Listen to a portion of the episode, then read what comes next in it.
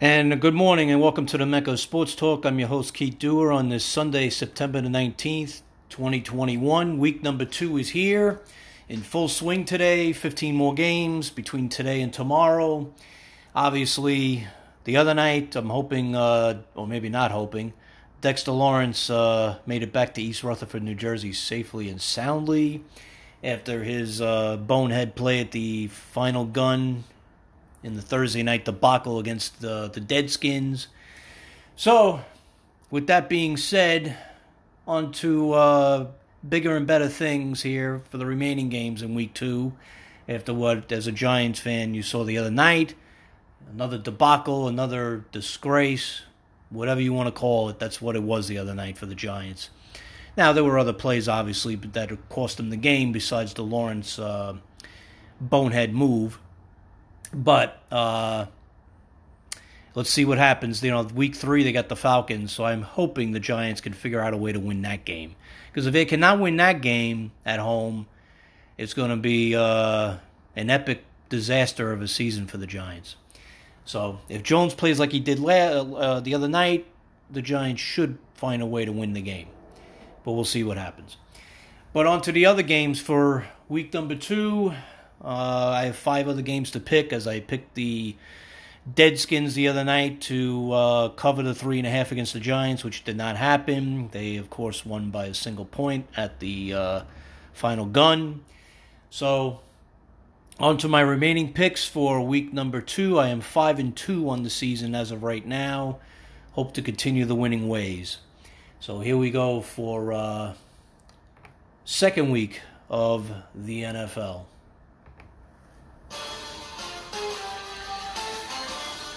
And we'll start week number two for Sunday in Indianapolis. Uh, Rams at the Colts. The Colts are getting three and a half at home. And after their uh, mediocre showing last week, the Colts, uh, I think that we're going to see more of the same this week uh, against the Rams. The Rams obviously had a very strong showing on Sunday night against the the Bears. I know the Bears obviously are going to be a team that's probably going to be a top ten or uh, have a top ten pick in the in next year's NFL draft. But with that being said, uh, the Colts, it's going to come down to can they protect obviously Carson Wentz. I mean, you say it all the time. Can offensive lines protect the quarterback? Well, I mean, you're facing Aaron Donald and company today, so that's uh, going to be quite a tall task. Uh, I do think Matt Stafford, who played at an MVP level last week, it's going to be more of the same this week. I think uh, you're looking at another 300 plus yards for for Stafford, and you know, I mean their their running game is what it is. The Rams are going to win and, or lose this season based on what Stafford does. So in Indianapolis today, I think uh, the Rams are a very strong pick.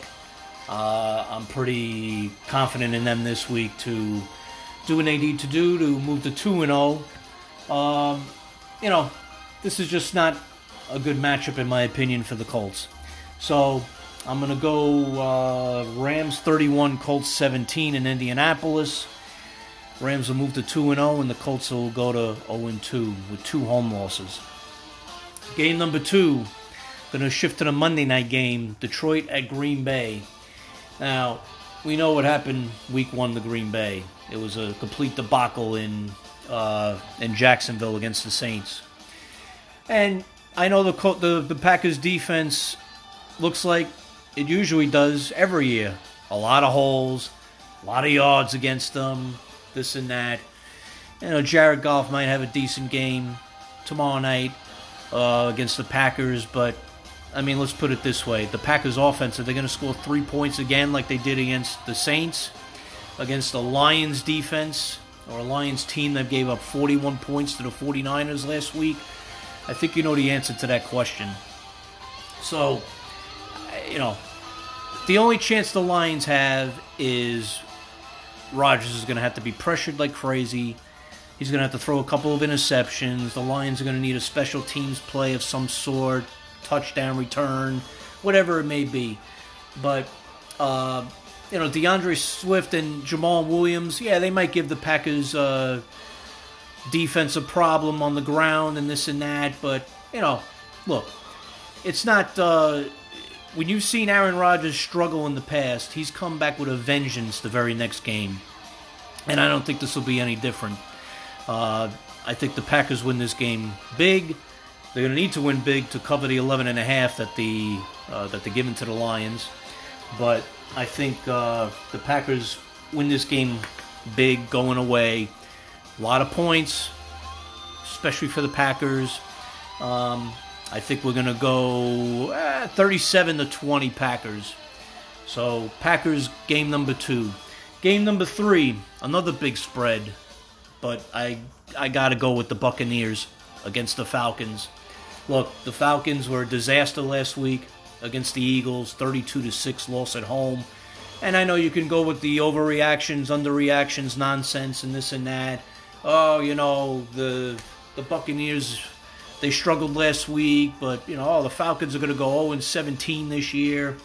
Well, they're going to go 0 2, and they may very well go 0 3 next week against the Giants, which would be a half of a miracle for the Giants to win a game at this point, the way they look. But regardless, uh, look, Buck Buccaneers they struggled last week. I know the secondary's beat up after a couple of injuries last week. Uh, you're looking at obviously uh, the Falcons might be able to throw the ball a bit today. Wouldn't be surprised if they did. Although I do think we're looking at a lot of the yards that they're going to accrue are going to be in garbage time because the Buccaneers are going to score points. We know they're going to score points. They struggled last week. Tom Brady's facing Atlanta. We all know what happened in the Super Bowl a couple years ago. I think he just loves the idea of beating this team after uh, everything that happened when they were down 28 to 3 in the Super Bowl. Uh, you know, the Buccaneers just have too many weapons. Uh, the Falcons gave up 32 points last week to a Philly team that, I mean, has a pretty much a rookie quarterback playing his fifth or sixth game today uh, in Jalen Hurts. And look, they're, they're just they're just overmatched Atlanta. So I think the the Bucks win this one big. Brady's going to move to nine and zero oh against the Falcons in his career. Uh, give me Bucks 41, Atlanta 21. Game number three. Game number four. I'm going to go with an, a home underdog. Give me the Eagles. Plus three and a half at home against San Francisco. Uh, look, they were very impressive last week, Philadelphia, down in uh, Atlanta against a, a, a, team that's clearly not as not that great in Atlanta. Uh, but the Eagles they found something. I mean, look, Jalen Hurts, right now, if you were to look at him against Carson Wentz, comparing the two of them over the next five years, who would you rather have at this point? Wentz has had so many injuries. Uh, you know, Hurts is just one of these guys. He's going to throw for maybe 250 yards. He throw, he'll rush for 70, 80 yards. If you have him on your fantasy team, I think you'd be pretty darn happy uh, to have that every single week coming out of coming from him. Um, Elijah Mitchell. Now, will he? Uh, he was a sixth round pick, by the way. But is he going to be able to uh, slice and dice the Philly defense today? I don't know. We're to have to wait, wait and see. Uh, I think the Philly, the Eagles' problem is their secondary more than anything.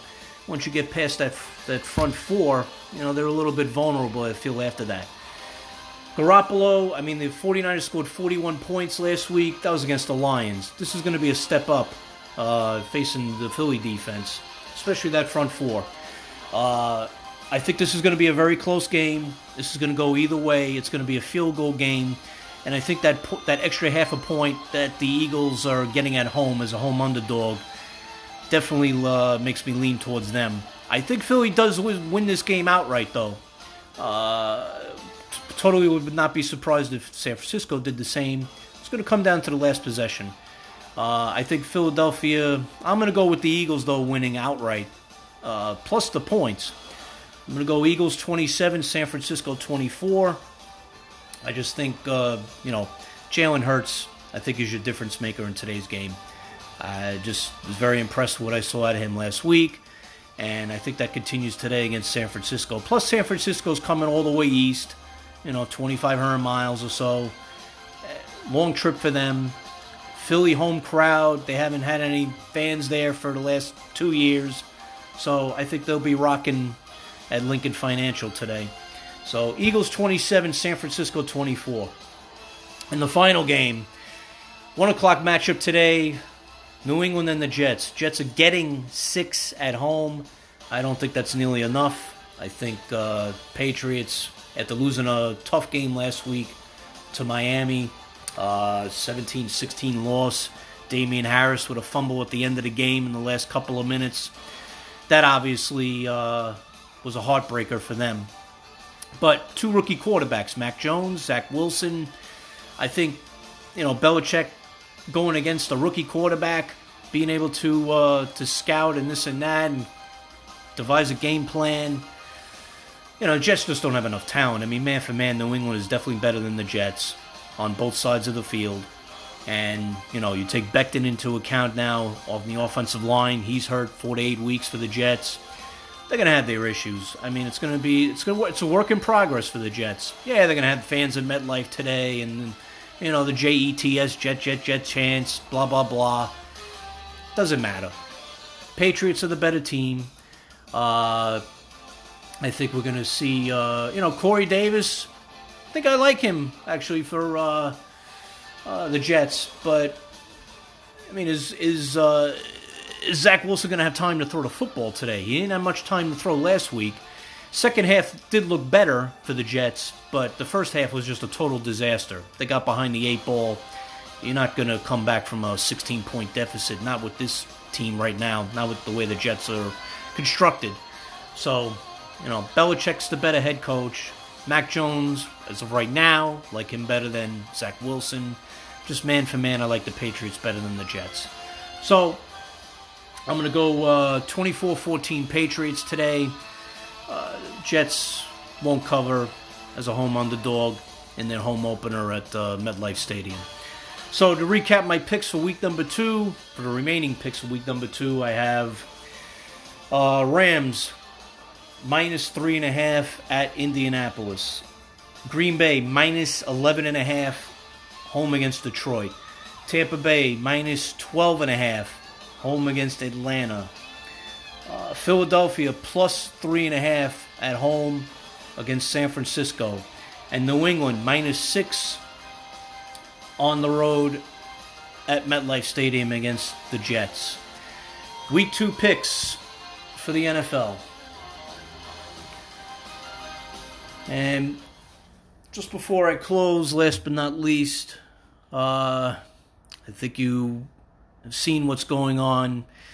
Uh, if you're a baseball fan, uh, with regards to the the Yankees and the Mets, at least locally speaking, the Yankees are topsy turvy. I mean, they blow out Cleveland Friday. They get blown out yesterday. You know, Gerrit Cole on the mound today. Let's see what happens. Yankees have got to get their act together. I mean, right now they're on the outside looking in. And you want to talk about a colossal disappointment if they miss the playoffs altogether. That goes without saying. You know, the Mets, Mets are 72 and 77. I don't think anybody would have really expected this to happen, uh, especially this collapse now they've had after the trade deadline. They're on the verge of getting swept against Philadelphia, who's now only one game out of first, and you got to consider Bryce Harper and you know Tatis the uh, the two front runners for MVP. If Philly could get into the playoffs somehow, you got to figure Harper is your favorite for MVP. And look what happened last night with Tatis and Machado in the dugout. San Diego is the basically the Yankees of the National League. Colossal disappointment in the NL West. They're right now two and a half behind St. Louis. They've got to win today. They have to win today against the Cardinals in St. Louis. You lose today, you're down three and a half with two weeks to go. That's a tall order to catch up. So, um, you know, San Diego and the Yankees, definitely the two biggest disappointments in uh, their respective leagues. And hey, look, the Mets, you know, as I've said before, get rid of Rojas. You've got to start over. I would say just bring in Beltran or whoever, but Rojas has got to go. And general manager wise, hey, look, Billy Beane, Theo Epstein, I mean, Stevie Cohen is going to figure out what to do.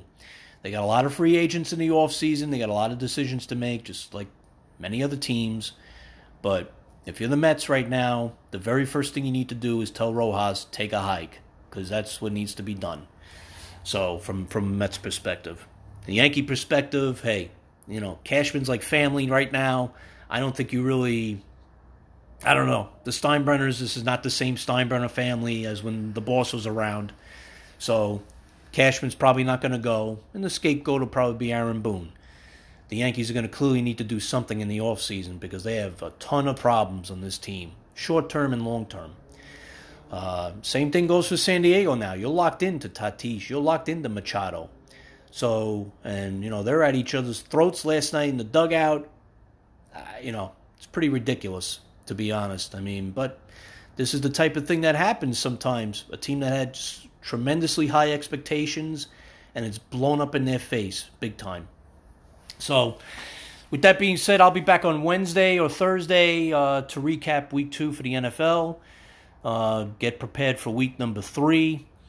And, uh, you know, beautiful weather here in the metropolitan area today. So, should be uh, fun atmosphere at MetLife, at least for the Jets home opener. It's going to probably be ultimately a disappointing score for uh, when the Jet fans leave the stadium at about 4:30 and sit in a couple of hours of traffic coming home. But we'll see what happens. I will speak to you in the middle of the week. Enjoy the games today and talk to you soon.